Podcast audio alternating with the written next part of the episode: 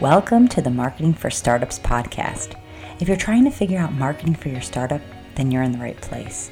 In this podcast, we go high level, looking at the intersection of branding, data, and leadership to offer you a marketing playbook to grow and scale. Join me each week for in depth interviews, tactical advice, and practical trainings. Hi, I'm your host, Victoria Hajjar, veteran marketer and startup enthusiast. I promise to bring my experience and curiosity to each episode. Then together we'll peel back the onion on this ever changing discipline that is marketing. I'm so happy you're here. Let's dive in. We have reached episode 70 of the podcast, which I'm pretty excited about. It's just so funny. Last year in 2022, I committed after kind of podcasting on and off, maybe throughout 2020 and 2019. Like here and there, I would do a little bit. But in 2021, I said, I promised myself, I committed to um, one episode a week for the entire year. And I achieved that, which was really cool. And a couple things happened with doing that and making that commitment. I got a lot better at the process of creating podcasts and releasing them. I used to spend hours and hours toiling away, like I had no flow for content production. So it's been really cool to get a system in place, and I actually have someone that helps me with sort of putting together some of the pieces. And that's been a big change. But also, I have to say, it's been really exciting to get feedback from people. I think that's been the best part because doing a podcast, you sort of are talking to no one sometimes. Although I've been so overjoyed and jazzed and excited and um, inspired by the interviews that I have had. I think this year also brings um, like some really cool guests that I've had on, and that's only going to get better and better. So that's the real prize for me. But oftentimes I'm talking alone just trying to spill all my passion over to anyone that's listening to make the process of marketing your business easier. And my motivation for that has been, you know, for 10 years of my life, toiling away at marketing, really not having anyone ever come to me and tell me, like, this is how it should be done, just figuring it out. Um, that's what really keeps me driving to move forward. But anyhow, the biggest reward has always been just random people commenting that they like the podcast, that it adds value to them, and you know, people that have no, um, like sometimes like no connection to me at all, or uh, like people I met once a long, long time ago. I mean, it's just like so cool. So I hope I can keep adding value to anyone that listens, and please don't ever hesitate to reach out to me on LinkedIn I am Victoria Hajjar, which is H A J J A R. If you want me to create content around a certain piece or you want me to bring on an expert around like a certain part of marketing, I would love to do that for you. I have so many executors that I work with, like really great executors for different pieces of the marketing, like social media managers and copywriters and web designers and all of these pieces of the puzzle. So, if you have a deep interest in going further into one specific topic, please let you let me know. But for me, the mission of this podcast is to communicate the most important high level things that you need to do to be successful in your business in terms of marketing and sales. And that boils down to two things, in my opinion. One, which I talk about ad nauseum, and I know every prob- everyone probably is getting tired of hearing it, but it is tying up your client value journey. So having that marketing funnel, that marketing flywheel, however you want to call it, functioning properly. That's number one.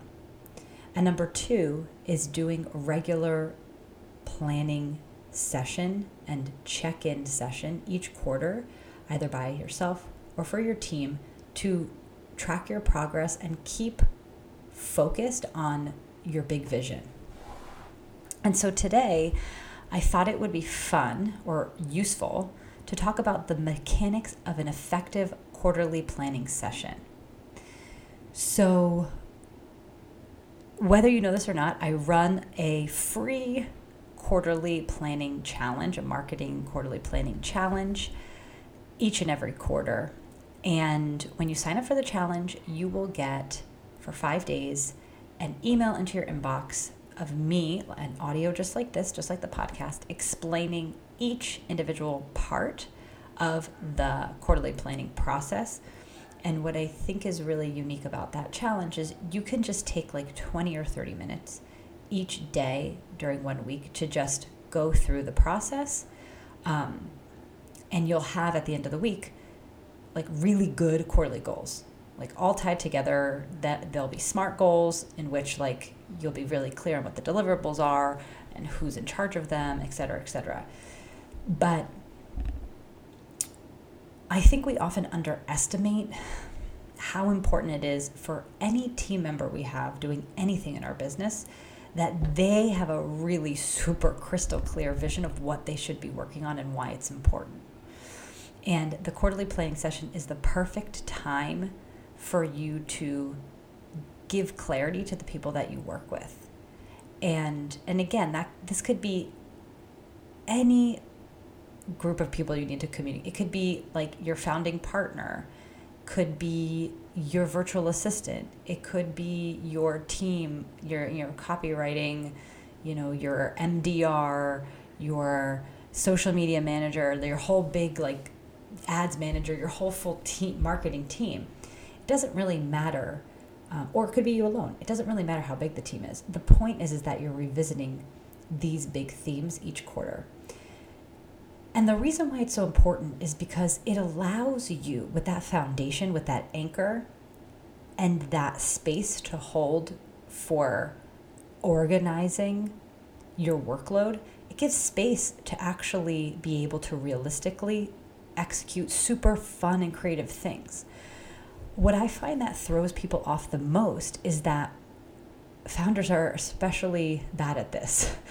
You know, is that there's so many ideas. And so, like, in the middle of a quarter or without any, like, uh, regard of like what's going on in your business, just wanting to try new things and try new tactics and, you know, seize opportunities when they come up, which is really great. And I, I'm not talking down to anyone out there that's a founder that does that because I do the same exact freaking thing.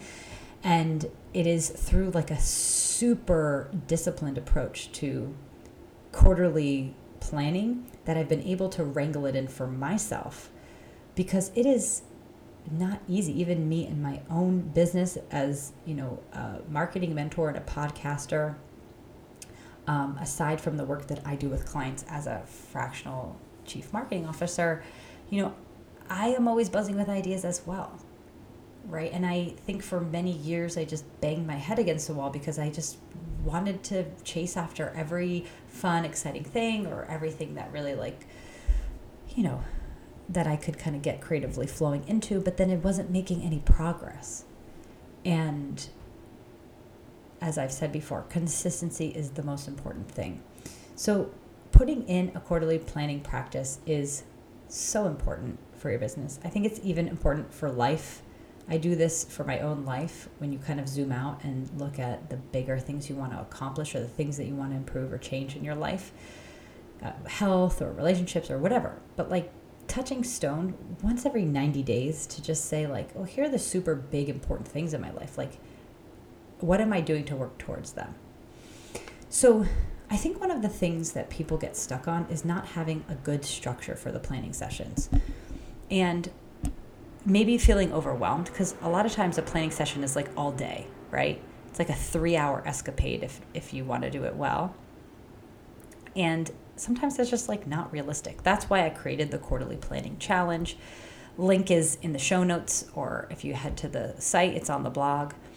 So you can grab that there. But if that's not your bag, I'm going to go through some of the most important elements of a really effective quarterly planning session and let's dive into it. And you can kind of mold this, take, you know, mold this in any way or execute it however you find um, useful for you.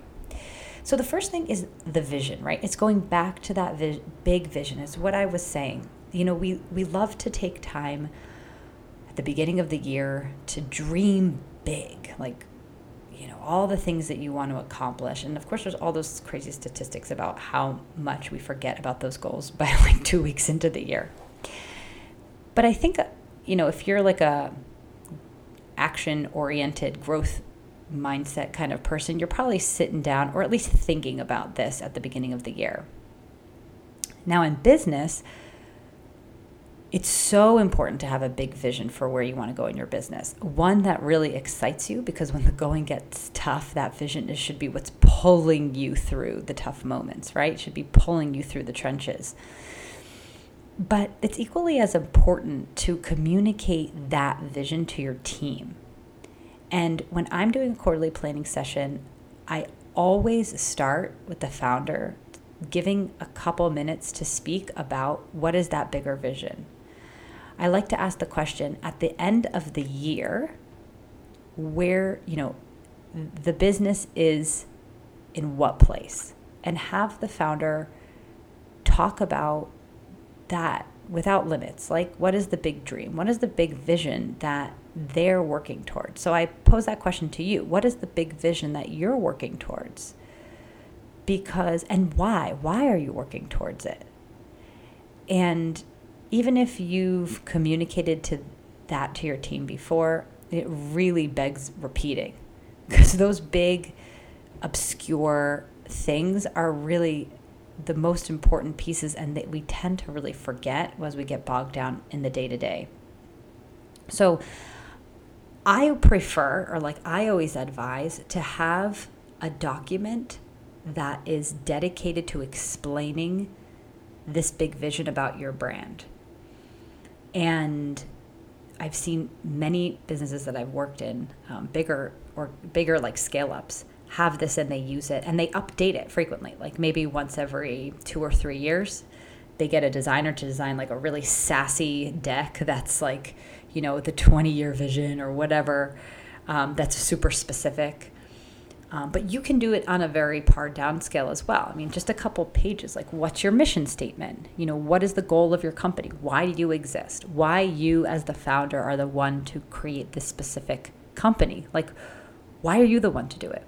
Like how are you going to change the world if that's that your vision? How are you going to change the lives of your customers or clients? So starting with this big vision is just a really great way to kick off the session and then have everyone sort of thinking in that scope in that frame of mind as we go through the rest of the stages. So big vision communicating the big vision. The second piece is data looking at the data okay? Like looking at your performance, I have a marketing scorecard that I'm obsessed with that I've developed that you can grab a free copy of yours in the show notes as well. But reviewing the data is like an anchor for the process. So before you start setting your goals, you want to have an idea of how things are performing, how each piece of the marketing as it exists, and then the sales process as it is now is effective or not effective. You also want to know where the if there's any leaks in your marketing funnel, right? You want to be aware of that. And the data can tell you that. So there's a couple ways to look at the data. You can use my scorecard, which I think is the ideal way to really closely look at your data and compare performance like year over year, quarter over quarter. Um, you also could utilize something like DataBox, which just basically is like an API to connect like all your existing spots where data lives into one easy to look at dashboard. But if you listen to episode 68 where I like wax poetically on about this scorecard that I created, um, I go into further detail why a dashboard isn't as effective as having a scorecard. But looking at the data, you got to look at the data. So once you have, you're holding that vision in your mind, you have that big picture vision um, that you've shared with the team, that you've infused this inspiration to everyone. You've looked at the data and have a clear idea if there's a leak in the funnel, right? Knowing where it is, um, and having a vague sense of what's working or what's not working. Step three is to go and just brain dump. And this is the fun part. I like to post to the team like, if money was no object, right? And knowing what the end goal is, right? We want to reach a certain revenue goal or we want to have like a certain impact. You know, knowing that's the goal. Like if money was no object, what would you want, do, or have in the business to perform better? And oftentimes, like you'll if you have a team, sometimes it's like incredible because they'll come up with things that like you just could not possibly have thought of yourself, like things that are so specific or ideas that are so cool but kind of like very niche. Um, ideas that this is the space to share that. So just brain dump it without any limits at all. All of the ideas of the team. Like I would give a good like 20 or 30 minutes with the team just on this one point. And that's where you can kind of like look if you have like an idea bank somewhere that you keep, like pull up the idea bank, right? This is the real moment to consider those creative ideas. And I would argue that this time in the quarter is the only time to consider those creative ideas. This drives me crazy because it, honestly, this is about this is the definition of of focus, right? Being able to have a focused time for creativity and exploration. And if you really feel like limited by 30 minutes or whatever, have your team prepare in advance their creative ideas. So they're bringing it to the meeting. But this is the moment where you just dump it all out. And then step four is you want to start looking at that list that you created, that brain dump, and start grouping like with like. Because oftentimes in this brain dump, what you end up seeing is that like they're, you know, the ideas that come up, some of them are just like tasks. Some of them are like tasks that are connected to like a project. So you want to identify out of the brain dump, like where are kind of the higher level ideas or the higher level projects and what are like the subtasks of that project and you kind of group um, like with like. So if you have like a lot of ideas around you know that has to do with partnerships sticking in like one list. If you have a lot of ideas around events like sticking in another list. If you have a lot of ideas around customer success um, bunch them together. So at the end of this step four you're kind of looking at oftentimes it's like four or five quadrants. I like to put them into little like squares um, or you can put them on sticky notes but you'll be kind of looking at or starting to gain a sense of what are the what actually could these goals look like right? Because these projects end up being the goals. So once you have these quadrants sort of set right everything kind of categorized now it's time to prioritize with your team. And there's a lot of different ways you can prioritize. What i would have you keep in mind is sequencing is really important right you want to consider the sequence in which you um, do your projects. Make sure that, like, if one thing's dependent on another or one thing will be affected on the other, that you just consider the order in which they're executed. The other thing is you want to consider, like, how much budget would it take to execute? You know, what is going to be the, the energy and the effort? You know, do we have the expertise to actually execute this goal or do we have to hire someone? So you kind of want to talk through each one of the goals to sort of understand like what it takes, the cost benefit, right? And you would always ask yourself like how much would achieving this goal impact like our bottom line and the revenue? Because at the end of the day, you want to prioritize those revenue generating activities first. Um, and then step six, the last one, right? So now you've decided, you've prioritized your goals, you've chosen, you know, three to four goals. And I like to use the rule of thumb which I've stated before. Um, two upgrades and one net new. And it's, I think it's always surprising, like only three goals, so it seems like so little. But oftentimes these goals have many components to them, right? So you have to consider that. And I really would advise against doing like six, seven, eight goals in a quarter. It's just not realistic to get through. And last but not least, once you've, you know, defined those goals, you've decided which ones you're going to tackle, you need to define the goal.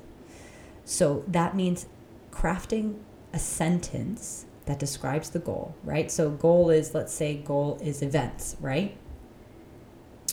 And so you want to make those goals smart, right? You want to put specific, sort of actionable elements into describing that goal that's going to make clear whomever the lead is on that goal, like know exactly what they need to produce in order to know whether they've been successful or not. So if it's like the category is, um, you know, launch event series, for example, right? Say like a webinar series.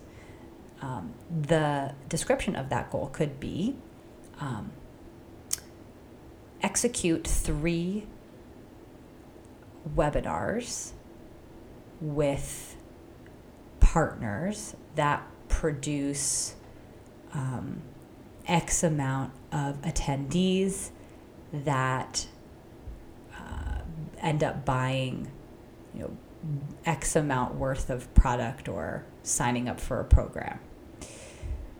You know, based on like what the conversion rates are. But you want to have like clear to the end, like what is that clear goal? Whomever is in charge of that goal knows, okay, there needs to be three events. You know, on average, each event needs to have X amount of attendees, and we want the revenue produced from these events to there's some sort of target there. That's how like they're going to be pretty clear whether they've achieved that or not at the end of the quarter. So that brings me to the point. You know, you need to have a lead, a leader, like a person that is completely accountable for that goal. It shouldn't just all fall on one person, right? They should be pretty evenly distributed if you if it's possible, right? If you're not like just working alone. Define like who is really accountable. Make sure that person knows that they're accountable for that goal. And it doesn't mean that they have to work on it by themselves. It just means that they're the ones that are ultimately the leader of that goal. And you want to make sure that they're clear, that they're accountable, clear on what those targets are, and clear on what the due dates are. Clear if they have any sort of budget available to them. And what I also like to do, which is really, really useful, and I'll, I'll, also link the template here in the show notes that I have, is I make people fill out a project template. So, what that means is that they need to, it's like a very simple document that's sort of like, what is the point of this of this project, right? It's their goal. This is, you know, turns into their project for the quarter. You know, what does success look like? What does failure look like? Um, what are some of the milestones that you need to achieve to finish this? Uh, and what are the dates, right? I make them fill it out so it's like super, uber clear exactly what they're working on. And when you set up this system, I'll tell you, like, life becomes so much easier right? Because you have your goals, everyone knows what they're working on each and every day on your Monday meetings, which you should be having meetings at a regular cadence um, for your business, right? Every Monday, you can give like status updates, and you have that trust that like things don't go rogue throughout the quarter, right? And this is why chasing chasing the shiny objects is so dangerous because you you want your team to be focused and executing on the goals that they're responsible for and having that clarity allows them to really do their best work and really be creative. The problem is is that if things get thrown off course because like there's some new idea that needs to be executed immediately and everyone gets, you know, everyone sort of abandons their goals to work on something new, then you end the quarter feeling like you probably accomplished nothing, you know? So focus is really really important. And so I would leave you with the suggestion of, you know, if anything comes up during the quarter that seems like an exciting opportunity or seems like something you want to jump on, just save it in that idea bank. And then in the following quarter, pull that up. And in the context of looking at your data and really having that like bigger conversation of the vision, really um, like hold it up against those two things and say, like, does this big idea really make sense? Instead of impulsively just executing or having your team execute. Um, right? Because every single goal needs to be tied back to your business goals, your revenue goals, and all that. So, hope that was helpful to you. I think, again, it's like all about mastering the basics. If you could master this simple system of setting goals and then just tending to the goals throughout the quarter, um, life becomes in a, in a way where nothing's urgent. That's really uh, in marketing, right? There's always going to be things that come up like customer service you can't really control or logistics, stuff like that. But for the marketing, you never want to function in a world where you're executing things last minute. It's when things get super sloppy. It's when mistakes get made and links are broken and spelling errors and all of that stuff. You want your team to be working at the highest capacity, at the highest level. And the way that you can ensure that that happens is by giving them the tools for success. Can't wait to hear about your planning session. Please join the quarterly planning challenge if that is appealing to you. Again, link in the show notes. And I'll see you back here next week for the Marketing for Startups podcast.